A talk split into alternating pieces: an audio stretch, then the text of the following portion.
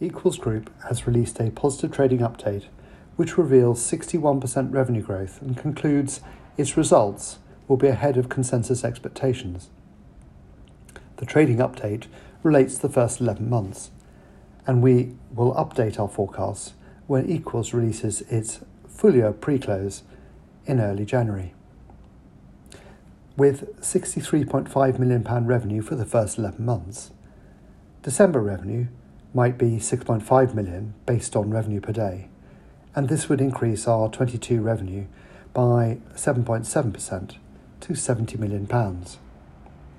Our research note sets out our analysis of revenue per day. We conclude that equals shares should now trade in the range of £1 1 penny to £1 20p. The trading update in January will be another opportunity for us to reassess equals outlook and value.